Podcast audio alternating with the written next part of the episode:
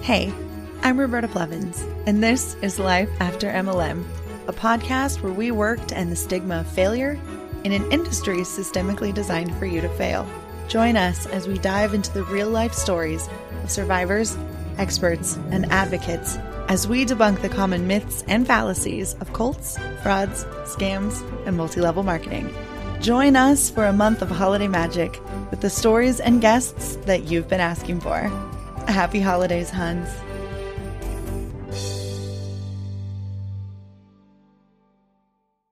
Hey, Hunbots and Hunbros. We have another great episode for you today. I have been really digging all of our guests lately, and I hope that you are enjoying our conversations as well. This episode, um, we don't say the name of the MLM, but th- I think there are enough hints if you know MLMs that you would know what this MLM is. They uh, they don't sell juice, but you would think they do. In this episode, we talk about the COVID 19 pandemic and what it looked like to be in an MLM during that time. We also talk about your cult identity and healing once you get out. It's a really great episode, and you don't have to worry about content warnings. But I do want to talk about something right now that does heed a bit of a content warning because I'm going to be talking about SA.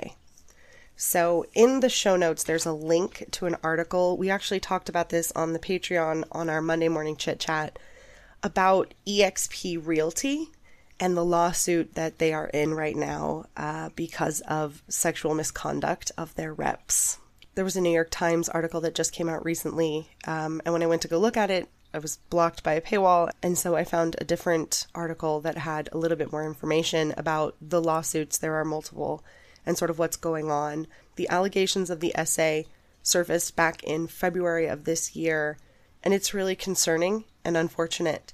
But I thought it was something to bring to your attention if you are interested in reading about it. We did go through this article that I share in the show notes on the Patreon if you're interested in watching me read it and giving you my thoughts. Uh, but it is really triggering. I was triggered reading it, and it's just really sort of horrific.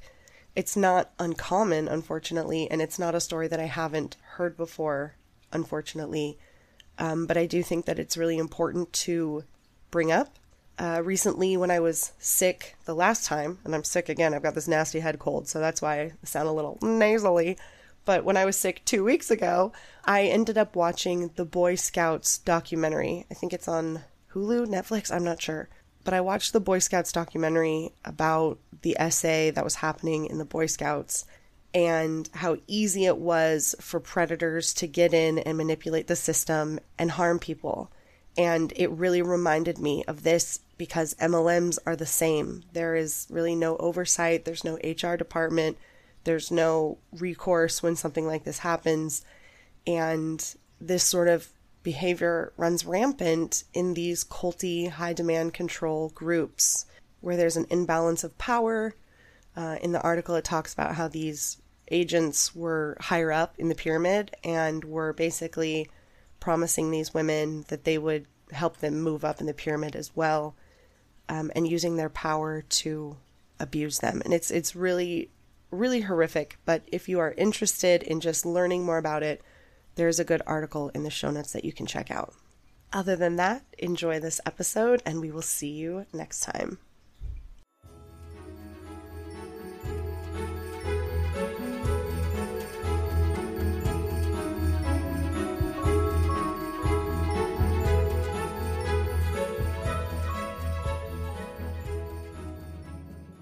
Welcome back to another episode of Life After MLM. I'm really excited. We are talking about an MLM today that we've never talked about before, I don't think. And we're not going to say the name, but I'll give you a little clue that this MLM doesn't sell juice, but their name would maybe imply that they do. So I'm going to welcome to the show Brandie Hadfield. Welcome. How are you doing? I'm great. Thank you. It's really great to talk to you. You too. Thank you. I've been kind of wanting to talk to you for a while. And I know that we had some discussions about getting on the show, and you had some other things that you had to do first. And all of your obligations are done. And so now we can chat and have this really great conversation. And I just, I'm so happy that you're on the show. It's, it's going to be a really good conversation, I think. It's funny because I watched Life After LuLaRoe is that what it's called? No, Lula oh, Rich. LuLaRich. Life after LuLaRich. While I was still in, like just towards the end, and I was like, I was really focused on the differences. Well, we don't, we're not like that. We don't focus on product. We don't have, so I was just like really, it was like the tail end of my cognitive dissonance. but then it was listening to the podcast where it was like, wow, so many similarities I'm seeing. Yeah. So you just recently left your MLM. How many months ago did you leave? How long has it been? I think like seven months. It was May. So we're in November now. So yeah. Yeah. Well, congratulations. How does it feel? it feels really good. But there was a good amount of time, a couple of years, where I was out, but lost and confused, and a lot of uh, the wake up process is pretty tumultuous, I think, for a lot of people, and it certainly was for me. But towards the very end, something happened that was kind of like the straw that broke the camel's back, where I actually got called and told that I qualified for a trip to Mexico. And I was like, are you fucking kidding me? uh, I haven't done anything in over two years. Everything's been dwindling. How the hell do I qualify for a trip to Mexico? That was when I said to my husband, for real, for real, I'll do anything to replace this income. I cannot be on paper in any place in the interweb attached to this industry, if you want to call it that. Wow. So I think that was a last ditch. My theory, I could be totally wrong, but I never before in, in the peak of my success was ever offered a free trip. So it felt like, was this a last ditch, like indoctrination session? I don't know. It just felt so wrong. And I could see how wrong it was because I had not been engaged for so long at that point. How strange. Well, let's start back at the beginning. You were with this MLM for about 10 years, you said, right? Well, you told me. yeah, I was in and out. So it's like when you put it all together, the most accurate way I could say is the better part of 10 years because I got out and I came back in. But I started initially in 20, 2012. Okay. So where were you in your life in 2012 that joining this MLM seemed like a good idea?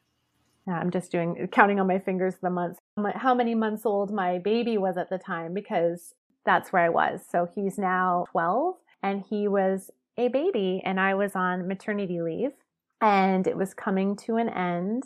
The job that I worked at the time, my contract was a minimum of 50 hours a week. My personality, if it says a minimum, then I was always doing more than 50. I didn't feel right doing any less than 50 hours.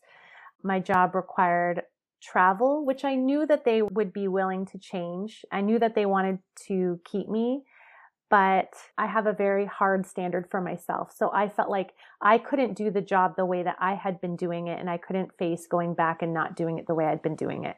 Also, my son was one of those babies who woke up like every 15 minutes. He was what they might call a spirited or an orchid child or a highly sensitive. There's a lot of names. So I'll just say he was a lot like a fairy tale where the beauty is so beautiful, but it's also so hard too. That's the analogy I use. So I couldn't imagine like how, and also financially speaking, daycare in downtown Toronto where I live I don't know what it costs now, but back then I was looking at $1,800 Canadian, but still $1,800 a month for full-time daycare. And I was like, well, I'll only be, I'll be spending so much more on the daycare than I'd be bringing home. So I'm just factoring all of these things in and I come to the conclusion like that I want to buy myself more time with my son and if I can just earn like $800 a month, then it would equal out to me putting him in daycare and what I'd be bringing home after that. So I was really stressed. And then I decided to get a certification to become a health coach because I was in the health and wellness industry. I worked for the head office for a large fitness club chain. So that was already the environment that I was in and something that I was really passionate about. So I thought, well, I'll be a health coach. and I laugh because that's not so easy. Like people aren't knocking on your door asking for coaching. Like there's a lot more to it than an info session is going to tell you to prepare you to actually be an entrepreneur. But I was sold. Yeah. this could be my answer. So that's I'm not in the MLM yet, but this is where the the journey begins.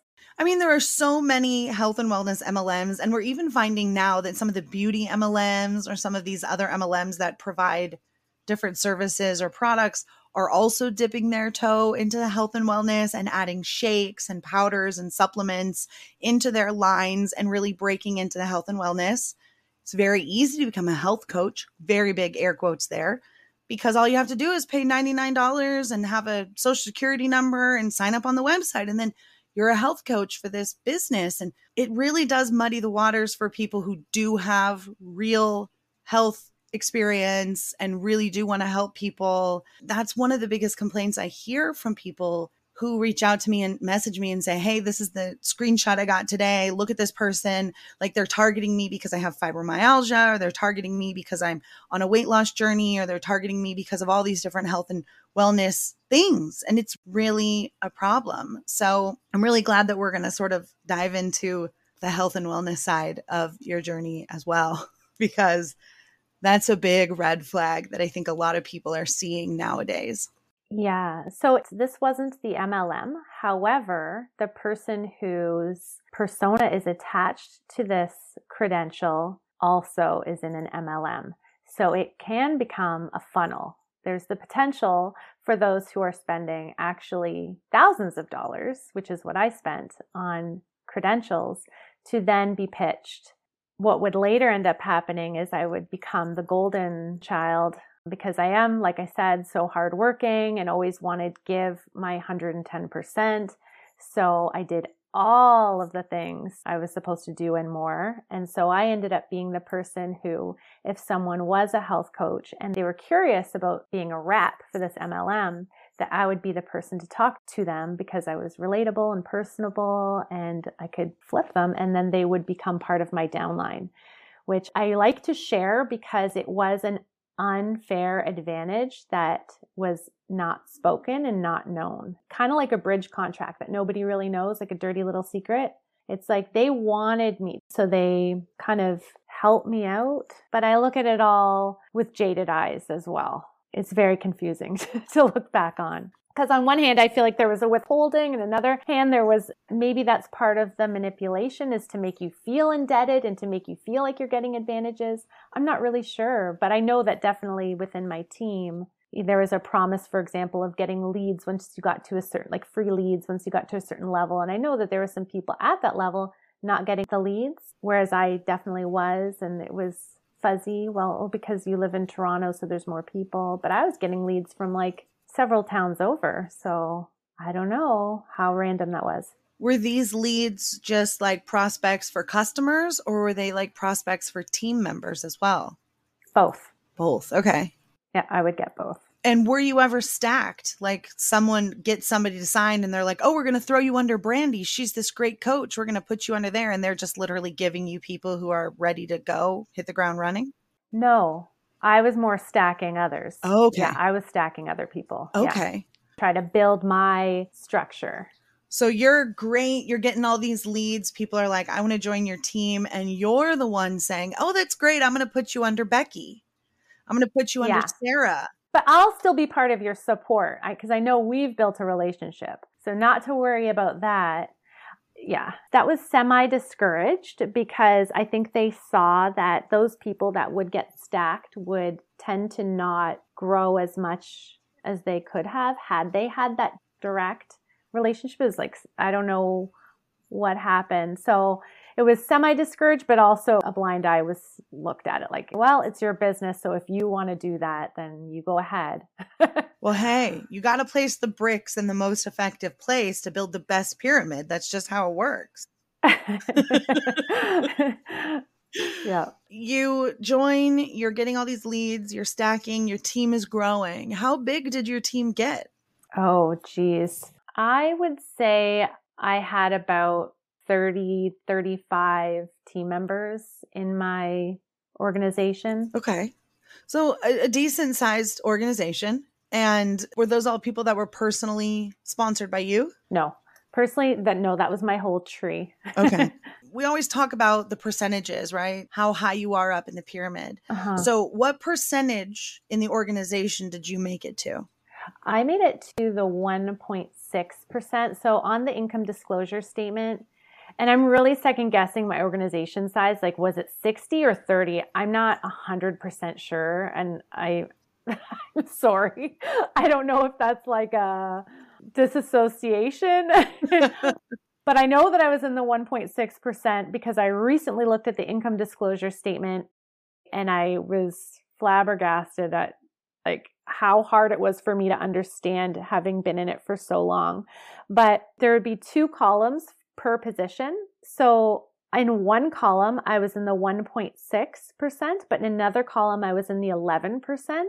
And that column was like, of the people in that position who are active versus of the people who are in that position who are, many of them aren't doing anything. I'm in the 1.6%. So it divided up all of the positions and then how much people are making into two different categories as well per position. So there's a lot of information on that chart. But regardless, 11% or 1.6% for the amount of years and how hard, like when I'm talking about stacking and doing all these things, this is like years after just like really doing all of the things. So was your team pretty good at sticking around? You didn't lose too many people and have to restack your team? I had a pretty good retention and I was very involved. Like there was quite a codependency, I think, which it really it nurtures that type of dynamic. It really does. In the 1.6% mm-hmm. with 30 to 60 people, because we don't remember, and that's totally fine. Both of those numbers are healthy numbers for an, an organization and an MLM if you're making money, right? Like that's a decent sized team. I think anybody could agree. What were your paychecks? What were your bonus checks like? My paychecks, oh, I remember like when I first started, it took several months of like really working, like doing, like I went to the very first conference I could go to. I was making the list. I was doing events. Like I was doing everything. It took me like several months to make $500 and that's Canadian. So that's like $300 American. and then I slowly over the span of a couple of years got up to like 800 that $800 and then I left because then there was this program which doesn't exist anymore unfortunately but it was a business program that our government provided to certain individuals. And one of the qualifications was people who had been on maternity leave within a certain window that the government would actually pay you match your former maternity leave benefits and you would get business school. So you could go and learn how to create a business plan. And it was a year long program and I qualified, but no MLMs. Big red flag. And there was part of me that was like, this is kind of my out. Like, this is my out. So I left and I had a great scapegoat. Like, I'm not allowed, sorry, because I did feel bad. But then several years later, when I went through a health crisis, another part, there's always these vulnerable moments. I went back. I came crawling back. And then at that point, I built faster that second time when I came back. I had much more gumption and I was super, super pumped. And I think that energy and plus social media was in a different place than it was when I originally got started back in 2012. So social media had really taken off and I was really utilizing that as a tool. And then it was like pretty quick. I got up to a thousand. I got hit Comma Club within that first year back, which is means I got a thousand dollars for a month of work Canadian. and that's like a huge milestone that's so celebrated that it really made me think I'm doing it. Like I'm doing it so much faster. This is working. I'm seeing the steady increase. When I left, I was at about $3,000. This is now we're in mid pandemic and things grew really fast during the pandemic for a multitude of reasons that MLM companies took advantage of. And then I, you know, I'm finally making a living wage total blinders on in terms of what I'm putting out, what my expenses are. So I'm not actually making $3,000. Let's get that straight, but that's what's coming in. and then that's why it was so difficult for my husband when I had my like I can't do this anymore moment. He was like, "What? You got to be fucking kidding me. like we've been doing this for how many years? Now you're actually making money that's making a difference." I understand how he felt. He understood how I felt. It was really tough. Yeah. Really tough. He had been so supportive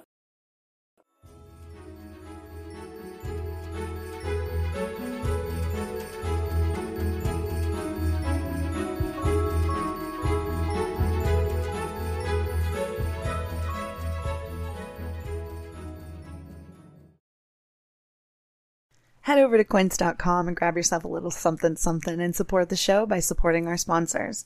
The weather's getting warmer, so it's time to say goodbye to jackets and sweaters and say hello to lightweight fabrics and classic styles. I have been taking advantage of the beautiful weather and getting outside for daily walks, and I cannot say enough good things about the flow knit high rise boyfriend jogger from Quince. Seriously, running errands, doing school pickups, swinging by the farmer's market, or taking Jaja for a stroll around the lake, these bad boys are versatile.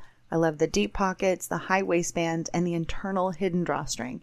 They're quick drying, moisture wicking, antimicrobial, and the four way stretch makes them so comfortable. They're made with 88% recycled polyester, and the Global Style Standard certified yarn dramatically lowers environmental impact by diverting landfill and ocean bound plastic.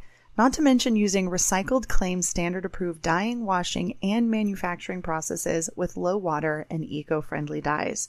They have become an absolute favorite, and you can save up to 59% off the high end counterpart by shopping with Quince. Throw on a cotton modal scoop neck tee and some sneakers, and you've got a perfect, effortless outfit. Get warm weather ready with Quince. Go to quince.com slash MLM for free shipping on your order and 365 day returns. That's Q-U-I-N-C-E dot com slash MLM to get free shipping and 365 day returns. Quince.com slash MLM. Do you ever wonder how much of your personal data is out there on the internet just for anyone to find? I promise it's more than you think. Your name, contact info, social security number, home address, even information about your family members. It's all being compiled by data brokers and openly sold online. This can lead to a lot of problems, including identity theft, phishing attempts, harassment, and unwanted spam calls. But now you can protect your privacy with Delete Me. Signing up for the service is super easy. Just provide Delete Me with exactly what information you want deleted, and their experts take it from there. They send you regular, personalized privacy reports showing what info they found, where they found it, and what they removed. I got my report and I was floored with the results. Of the 105 data brokers they checked, 83 of them had my data. Delete Me then removed 173 listings of my personal data off the internet and they make sure that it stays off too. Take control of your data and keep your private life private by signing up for Delete Me at a special discount just for our listeners. Get 20% off your Delete Me plan when you go to joindeleteme.com slash MLM and use promo code MLM at checkout. The only way to get the 20% off is to go to joindeleteme.com slash MLM and enter code MLM at checkout. That's joindeleteme.com slash MLM, code MLM.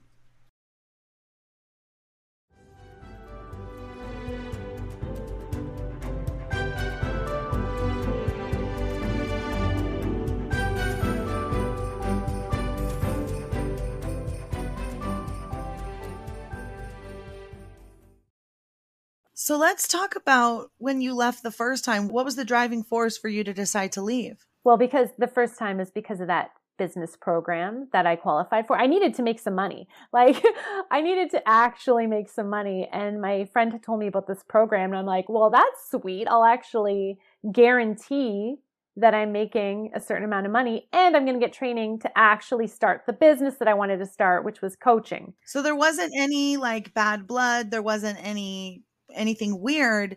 You just saw really great opportunity. And one of the side effects was that you can't be involved in this type of business. So you're like, okay, bye. Yeah. So there wasn't like, oh my God, I'm in a cult, I'm in an MLM. It just was like, I can't do these things simultaneously. And it was also the little niggly feeling that you have where you're like, ugh, I just did this event. It was super awkward. Just all of those terrible moments that you're like, okay, this is fun and I get to do this. And you're putting on this persona that you're supposed to put on to attract people.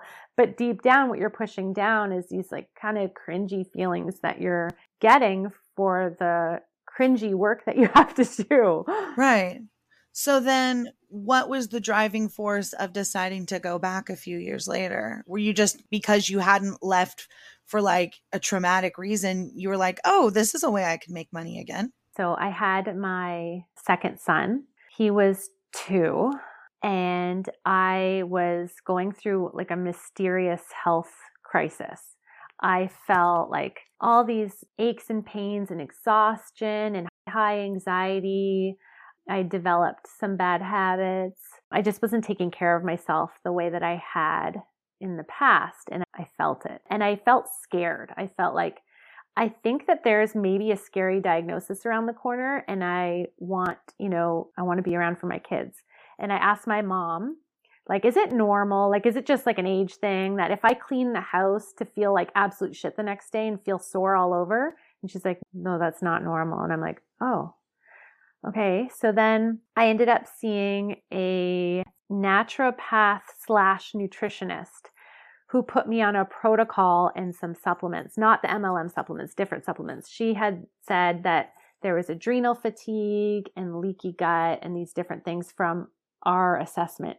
So she put me on a protocol and it was like 28 days of sticking to it and I felt amazing. I had like consistent energy. I felt like a new woman.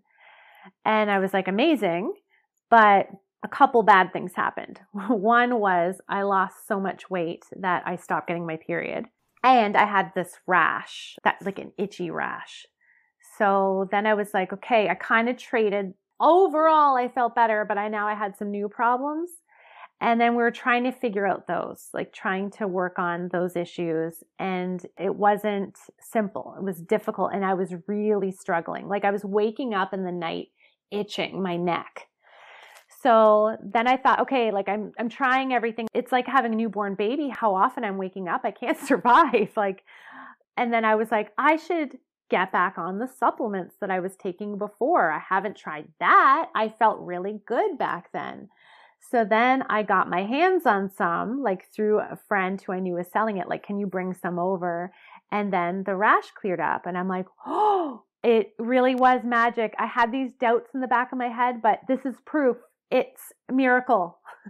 I have to also say, though, that during the pandemic, that rash did come back. I ended up having to go to a dermatologist. So, whether it was a who knows, maybe I needed a boost of nutrition and it gave me that. Maybe, you know, taking a bunch of smoothies and following the protocol, my calories enough so I got my period back, whatever. Could that have been accomplished in other ways? For sure, I think in retrospect, because I now know that you can have good health without the magic beans because that's where I am today. Right. So, also, a practitioner that I was working with recently said it could have also just been like where you were at hormonally and depleted after breastfeeding for so long that, like, it's something called regression to the mean where things just tend to get better over time. So, who knows? But the unethical thing is that these MLMs train you to make every good thing that happens to you, no matter what it is, all go back to this. So, yeah, at first I was really excited, but then every single good thing in my life was a testament to the community and the products. And then, like, you're even more hardcore into it because you had a good experience the first time around. The second time around, it cleared up that pesky rash. Your period comes back. You're feeling better. You're like, oh my gosh, it's magic. It works. It's the pandemic. So you've got this built in community when everybody's locked in houses and can't really do anything. 100% I could see how you could just fall right back down into that rabbit hole all over again. Mm-hmm. Yeah. So let's talk about being in an MLM during the pandemic. A lot of people come on the show, they talk about either you know the great awakening they figured it out or they got even deeper into things so sometimes both so let's talk about your experience in an mlm during the covid-19 pandemic oh my gosh so i just flash back to this terrible, terrible memory. So, one of the things that I recently wrote about in my Substack was about mental health in MLM. I gave one anecdote, but there are a lot. There are a lot of terrible things that happened mental health wise that I saw happen to other people or whatever. And one of them was during the pandemic, like right before the lockdown, right before like, okay, school's not going back in, the world is in a state of emergency, that whole like, you know, around the time when people were just talking about it still and everything was kind of normal, somebody had been recruited onto my team through the internet, which is where a lot of people got recruited into my team was through the internet. So from random state, I don't know, this person had been discharged from the army with post traumatic stress. So they were in a pretty fragile state. And this is something that really pisses me off in retrospect is how MLMs just sink their fangs into these vulnerable situations. And we unknowingly are thinking we're the perfect answer at this perfect time. And I know you asked me about the pandemic, but I just flashed onto this pandemic moment. So she was immediately love bombed on Facebook and all of the stuff. And she was really beautiful and talented. And then something turned. And I don't know what happened, but as she was being onboarded and watching the videos, it seemed like something snapped and she became unhinged. And there could have been many things happening in her life. I do not know, but we were not trained to deal with that, with like off the wall Voxer trauma dumping and you're pressing play and your kids are in the room, Facebook lives that are like, oh no, oh no, she's not okay. And right as I'm packing up my family to get in the car to drive, get out of Dodge to go to the cottage because we're in the city and we're scared. And we're like, we just need to get away. At that same time, I'm dealing with this unraveling and I'm like trying to keep my kids feeling okay, that everything's okay. And I'm not qualified to deal with a mental health breakdown. And it's like, there's no human resources. There's no, so you just, it's handled so sloppily and insensitively where the person just gets cut off and blocked and cancel and they're not on the team anymore. Bye bye, they're gone. And it's like, well, what happened? Why did that happen? So that's, you know, one of the many things that will probably bother me for the rest of my life is not knowing what ended up happening with that particular person. When the lockdown and all of that happened, it was a real, like, I think, opportunity to engage us. So there was a lot of, you know, everybody was talking about government conspiracy and all of this stuff so that was a big part of i think i would challenge to find an mlm that wasn't like taking advantage of people's doubts and worries and all of that during that time oh yeah i mean the dsa themselves reported over a 50% increase in people joining and supporting mlms during the covid pandemic mm-hmm. it was like 54% increase or something they knew that people were going to need things it was wild i remember uh, making graphics like don't prey on people during a pandemic and things like that. The FTC sent out hundreds upon hundreds of letters to companies saying, you can't do this. You can't prey on people financially or health wise during a global pandemic. Like, you can't do that. I mean, you shouldn't do it at any time, but you especially shouldn't be doing it now. And to hear it from somebody who is inside, who experienced this, who felt the ick of the way that people were being treated during this time.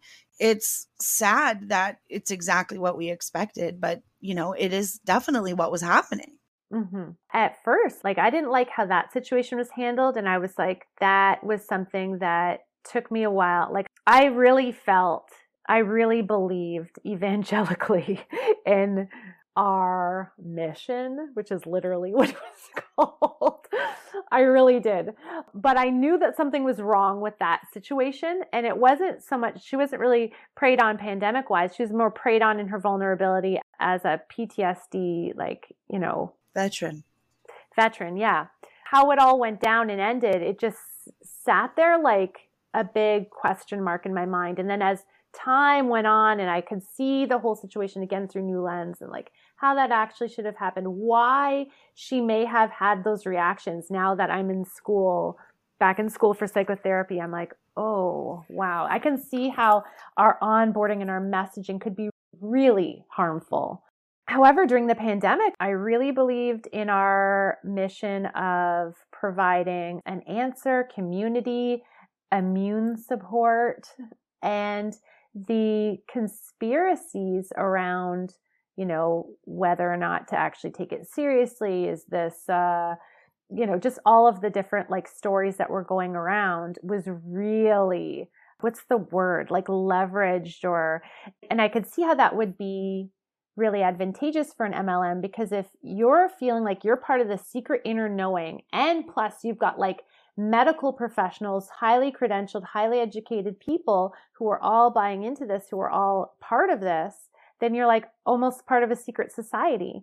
And you feel like this false sense of safety and security and identity. Yeah. And I think like really been digging into my own psychology. and for me, the big draw was that there were these healthcare professionals that I could have in my back pocket. And I want to know that I'm, you know, I think everybody wants to know that they're going to be safe, but I really felt that need for like a guarantee of health and longevity. And like if I could have a miracle in a community of like really highly respected people, then I felt like I had that and it relieved my existential anxiety. But it was false. And then that's what I've had to heal and work on is like the underlying, like what drew me in deep on a deep level. I mean, I think faith plays a huge part in MLM success and a lot of things with success, right? You don't have an answer, you can't really see the finish line, but you have faith that it's there. You have faith that if you're a hard worker, you're a hustler, you're determined, you check all the boxes, you go to all the conventions, you make the lists, you call, you follow up, that you'll win. Yeah, I've got the checklist. I'm going down the checklist. I'm doing all of the things. I'm getting a community. I'm getting friends. I'm getting support. I'm getting people. I mean, an echo chamber, really, a very specific niched echo chamber for the exact thing that they're telling you you should believe and then you're then turning and going yes i do believe this. And anybody else around you is like yes we also believe that as well. Mm-hmm. and it really creates a false sense of identity a false sense of community yeah. this false sense of security in these what you have called fanatical groups which i completely 100% agree with you on that. So let's talk about having our identity so closely tied to these fanatical groups like MLMs, cults, whatever the space you may identify in. Let's talk about that really deep connection and how you felt that in your MLM. Yeah. So I think what you know when you look to the bite model, like behavior control, Steven Hassan's bite model, which I think if anybody asks, because my husband asked this question, can't there just be like a good group? can't that exist? like maybe there's a great litmus test though, and that's the bite model or Janja Lalich's bounded choice model. So you just gives you a nice handy little for a type A person like me, a little checklist to compare but one of the things that I thought was really fascinating about the BITE model was that all you have to do is change one area behavior control, information control, thought control, or emotion control. And if you can successfully change one of those things, the others slide into place much more easily. And then that is how your cult identity is created. If we have this like daily method of operation and you're like receiving this message that you need to be they tell me if they said this in LuLaRoe touch your business every day. Oh i mean not touch it but we said you need to work your business like a business every day. Okay well we were told that we should touch our business. So if you're touching your if you're touching your business every day that's controlling your behavior and you're taking your mental bandwidth because you're thinking about it every single day, seven days a week, 300, 365 days of the year. And then the emotions, like, of course, with like, wow, you hit the comma club and all the celebration, which for me, I thought, well, this is like when I did employee engagement and retention back in my human resources days. That's how I was looking at it. But then a big thing I was turning a blind eye to was that those associates were making at least minimum wage. they had an employment contract and they had me in human resources looking out for them and an employment law person. And it, like they had a team.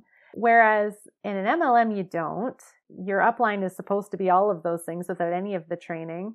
I mean, with some of the stories we've heard on this show with horrific uplines, I would never want any of them to be the head of our internal human resources department. I mean, that sounds like a nightmare in the making. And it is interesting because MLMs don't have a human resources department. And that goes to protect the MLM and the employees. If there's any sort of conflict, human resources is who's going to sort of be the judge, jury, and executioner in trying to solve those conflicts. And when the person that's your human resources is your upline who's you know, undermining you by talking to somebody behind your back and sending something over here and sending people that you don't like presents and really like triangulating to gaslight you and to manipulate you. Like, that's not a good place to be. Yeah. The thing is, though, in our, you know, how every MLM purports to be unique and special. Ours was incredibly, and still is, I'm sure, incredibly lovey. There's a fallacy in that where you're like, well, those lovely, God fearing women would never, ever do anything to harm anyone. However, if you look at the people who left and you look at how you're being told to block and all of that, well, that's not very nice. But it's all framed in this very like, we're just trying to protect you, we're just trying to protect your team. So I think within, I don't know about the whole company, but at least within our pyramid within the pyramid, there's a lot of maternal vibe. Oh, okay. Just putting that out there because that's one of the things that people could say, like, well, well, yeah, the other MLMs can be really catty, but uh, my upline is like my mom that I never had. She loves me. Wow. So, in that frame of reference of being like a big, huge, happy family, how fanatical was your MLM? So, in a course that I took through the Lalich Center called Unbounded Choice, where the focus was on religious studies, like from a scholarly perspective, and really help because a lot of people who've been in these any type of cult whether it's a doomsday cult or an MLM commercial cult there's something that they all have in common. And also a big part of it is the complicated relationship with religion that you leave with. So even if you're in a commercial cult i think a lot of people i know one of my downline went on julie anderson's youtube channel and she's christian and she really messed her up because she felt like that was weaponized, that her faith was weaponized.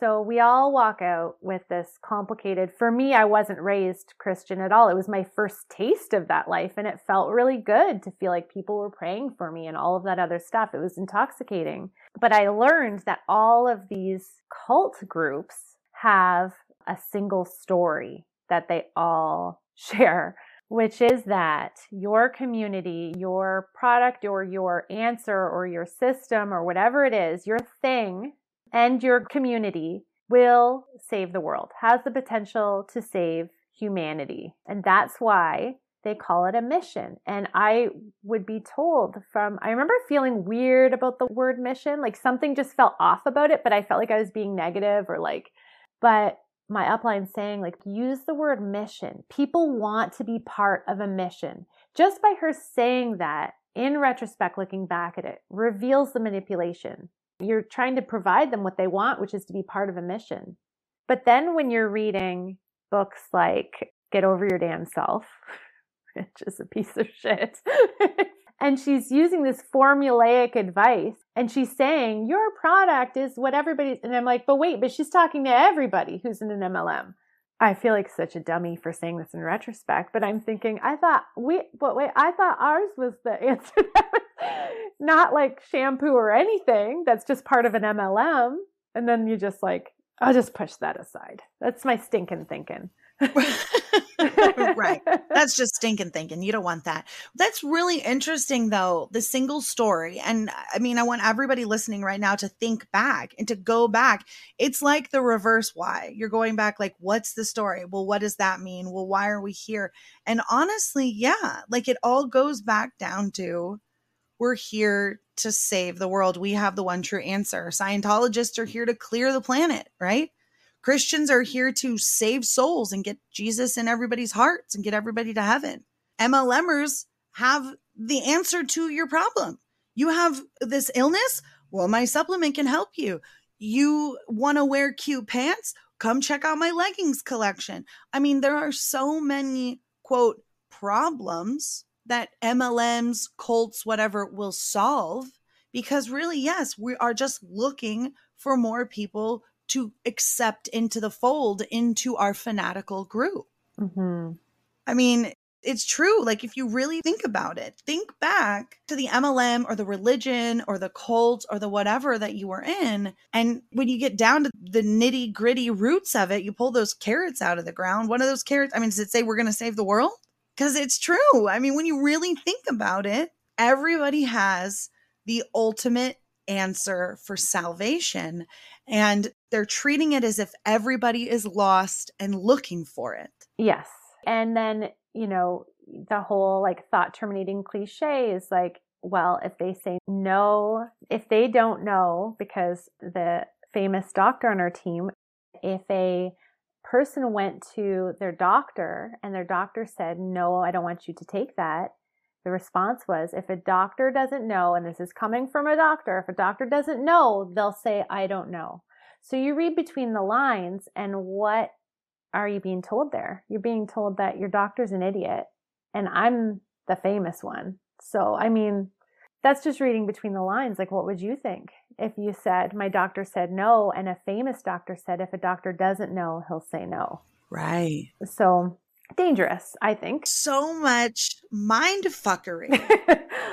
Do you know what I mean? Like, oh, it goes back to this echo chamber and this cognitive dissonance when you're like, but this is my family doctor of X amount of years. Like they've been with me through everything and they're telling me they know my medical history and they're saying, no, I don't think you should. And then this other guy who you just met, who's on the brochure, mm-hmm. is like, if your doctor doesn't know, then they're a loser. And you're like, oh my God, you're right. He is a loser. I should listen to you, brochure doctor. Because big pharma wants to keep you sick. and going back to the cult identity, like it goes hand in hand with the single story of like, you know, that became my identity because really all I've known is that I want to make a difference and help people, which a lot of people who come into MLM are helper type people. But really, I felt that I was losing myself. Like some really like big important pieces to my identity were kind of just gone because they weren't of use here which is why something like a inside thing just for me is how I curate my Instagram. I'm really like it's like a reclamation of who I am versus everything being about coming back to the lifestyle that I'm attracting you to or pimping out my kids as I've posted about before. And I say pimping out because that was a word that was used in a coaching call that I had that I won. No. The suggestion was, yeah. So I'm just parroting that, like, quote unquote advice. Horrible advice. So it's an awful thing to say. So I just want to say I got it. I got that verbiage from a coaching call. so all of that, it was just, you know, this crafted identity to get to where the next carrot that was being dangled in front of me. And now it's like so liberating to just, to A, actually know that I am on the path to making a difference. And B, just doing what I want and protecting things like protecting my private life and just playing fun music and doing a dance, but you don't need to know what the fuck I had for breakfast today or what my kids are doing today or any, you know, like. Right. Or how many calories were in the shake or how many steps you took. It's not a necessary thing. You can live your life and live an authentic life without having to feel like you're on 24 7. Yeah, it really started to feel like that. Yeah, I think a lot of us lose that when we're in MLM. We don't realize that we don't have to be on display 24 7 once we come out because when we're in, we're on. Everyone's watching. What did Roberta do? What did Brandie do? Well, what are they doing? What's happening here? Well, what's going on? Like everybody's so concerned. And you realize once you get out that it's like, it's just not like that, like anywhere. It's very interesting. And I think that also one of the other things that you talk about on your Substack is the moral injury of all of this. And I think that's one of that is realizing that all of the things that you put so much time and energy and effort into, it's just kind of like bupkis. It's really just not important at all. And you're just like, wow, like how much of my time and energy have I put into something that yields nothing? Yes. Yes. That's what really gets me enraged is when I think about, and I can't think about it too much, but when I'm like, where would I be? had I not gotten all mixed up into this. And I really thought that I was a lifer, like that I was going to be there forever. And it's such a narrative that's pushed with these 70 plus year old upline millionaires who are saying, I wouldn't want to retire. Are you kidding me? I'm a millionaire. I could if I wanted to, but what kind of a good person would I be if I didn't share this with everyone until I drop dead or whatever? so you're like, okay, I would actually be a therapist because I wouldn't have deferred my education. I would be actually setting my own schedule. I would be actually making a living wage. We'd be in a completely different situation. And I mean, you can look at it like there are no accidents. This is the path that I'm on. right. Well, you wouldn't be who you are with the knowledge you have now if you didn't proselytize for powdered vegetables for 10 years. yeah. You just wouldn't. Yeah. You know, and people ask me all the time, they're like, if you could do it again, would you still join LuLaRoe? And like hindsight's 2020, like I wouldn't ever want to be in another pyramid scheme, scam, cult thing ever again.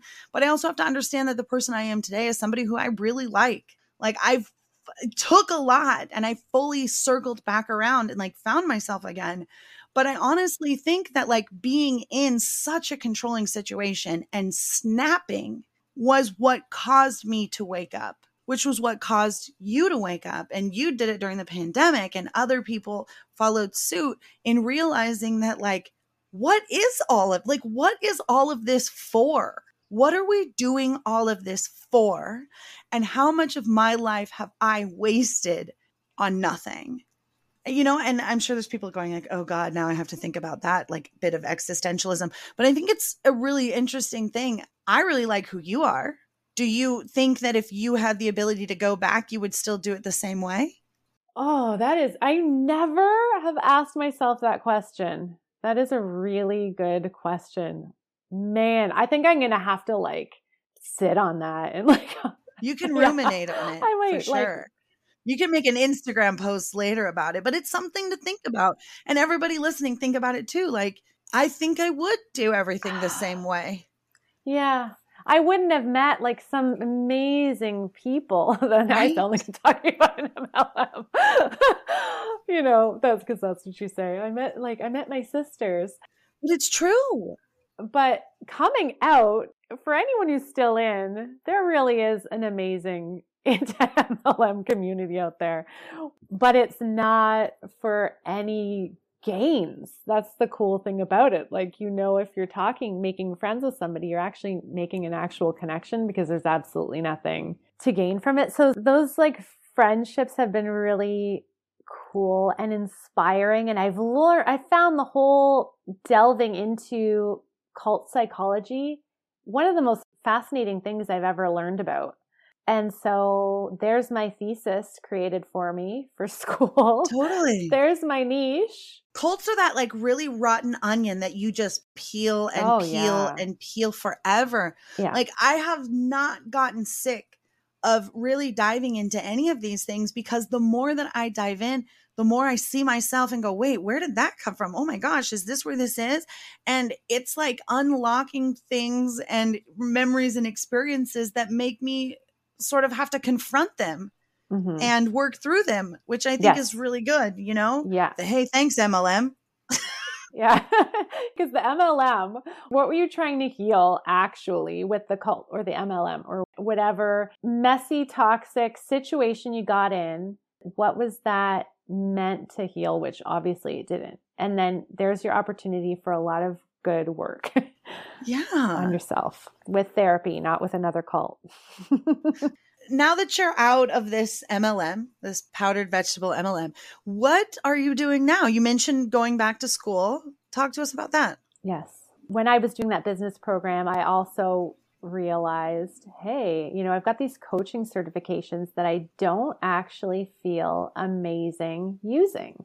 And there's this school of thought that says, well, that's just imposter syndrome. But like, part of what I've learned in this whole thing is like really trusting your inner wisdom. And when you're just being a critical thinker versus having stinking thinking, I think there's a reason why I didn't feel comfortable using those credentials is because I knew that I needed more and I knew that a lot of what people were coming to me with was some deeper stuff and I really wanted to actually help them. So, part of my actual identity from the time I was a teenager, like my best friends remember I would get like psychology textbooks vintage, like used ones. I would find them and just read them for fun. It was always something I was fascinated about. So I decided, hey, let's actually go for the education and become a psychotherapist. So that's what I started. I loved it. I loved it so much. I've never loved school more than I loved that experience. And then I deferred it for the MLM. So when I woke up, I was like, oh shit, I forgot I was supposed to be a therapist.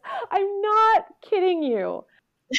You woke up from the MLM fever dream and you were like, oh, I'm supposed to be a therapist. How long has it been? it's like I was in another dimension for a chapter of my life. But no, I, I really want to, and I did. I so I got into year two. Now I'm in my third year. Again, I'm loving it.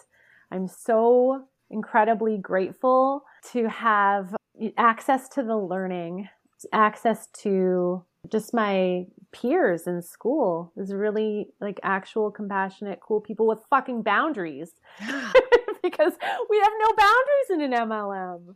And there's all this enmeshment and oh, to actually learn like proper boundaries and how safe that makes a person feel is really invaluable. Yeah. How cool. So you're happy then. I'm going to take it. I am happy with, you know, every once in a while that get a little bit feisty. There's still more that has to come out of my system. Some more catharsis needed. Yeah. It takes time. Yeah. It just takes time. That's all. And it just trickles out slowly on its own time, like molasses. And it'll get out when it wants to get out. And uh, you're doing great. You're processing. You are taking courses. You are asking and answering your own questions. You're figuring it out. You went back to school. You're doing what you wanted to do the whole time. And now you have life experience to be able to help people that have been in traumatic situations like you were in and you have a whole other extra it was basically like a really expensive couple college courses of how to deal with trauma from the inside you know what i mean yeah. and i think it i see it when trauma survivors go into therapy spaces or go into advocacy spaces it's such a wonderful thing because they have that extra added streak of i've been there I know what it feels like, and I want to help somebody who's struggling the way that I did. And I think it's so beautiful. And it's not to put anybody who hasn't been in traumatic spaces that does this out because they're incredible as well. But I just think it adds a little extra when you're looking for a therapist, maybe, and you meet somebody that was in an MLM or was in a traumatic experience or a cult or something, and you're like, oh, they get it. They get me a little bit deeper than that other therapist. I just think it's a really cool added bonus. Totally. So there's a little silver lining from the MLM.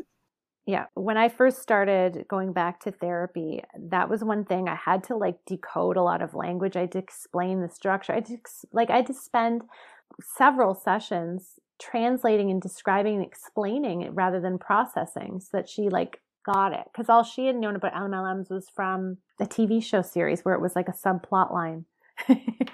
right? Oh, people are like, oh, like Mary Kay? You're like, yeah, like Scientology. I'm like, yeah. oh, I didn't know. You're like, yeah. Let's call it what it really is. For everybody who is enjoying this conversation, who is enjoying what you have to say, where can everybody find you on social media so they can follow along? So I'm at Brandie Hadfield on Instagram, Brandie with an IE, Hadfield with a D. And on Substack, you can just find me. That's where I'm kind of blogging and it's free. I don't have a paywall on it or anything like that. And that's it. Perfect. I will throw all of those in the show notes so everybody can find them easy. And are you ready to do some rapid fire questions? Ooh, yes.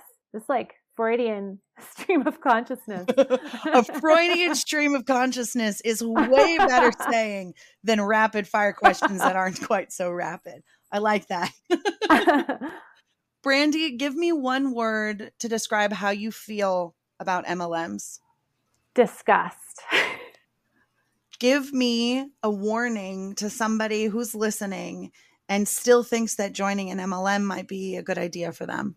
Okay. So many think that you could just be on the periphery and you just love the product and you're just going to no big deal. Yeah, that's said a lot. But know that you are on a list and you are being strategically targeted and it's sometimes a slow burn, sometimes a slippery slope, sometimes nothing may happen, but you never know who you may then recruit, who may go all in and perpetuate an incredibly toxic system that is literally counting on most people to fail. So don't support them at all, not even a little bit. Agreed. What is the worst MLM in your opinion? The worst MLM in my opinion? Ooh. I don't know. I see all these like Pruvit and Optavia and all these like other weird and I don't go down the rabbit hole of them. They all seem sketchy and gross. But I'm going to say Arbonne. That's the one that I dislike the most passionately, I think. I'll allow it. What is the hardest lesson that you learned while you were in your MLM?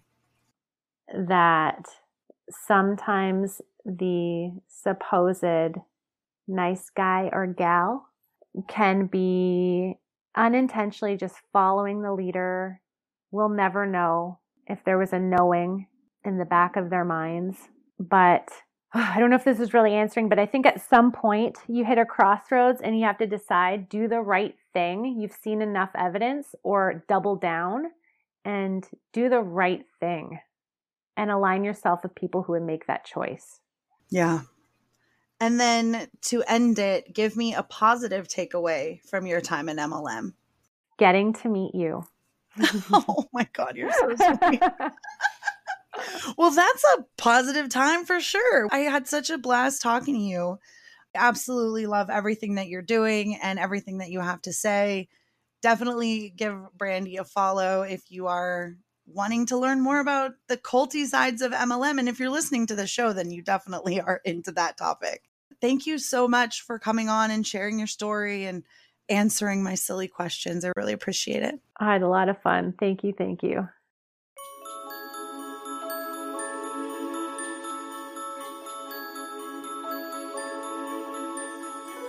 Thank you so much for listening to Life After MLM. Don't forget to like, subscribe, and share. And follow us on social media at Life After MLM Podcast or visit our website at lifeaftermlmpod.com. Life After MLM is produced by Roberta Blevins. Audio editing is done by the lovely Kayla Craven. Video editing by the indescribable RK Gold and Michelle Carpenter is our triple emerald princess of robots. If you have a story about a cult, fraud, scam, or MLM and want to be on the show, please hit us up. We would love to help you tell your story and start your healing journey in life after MLM. See you next time, Huns.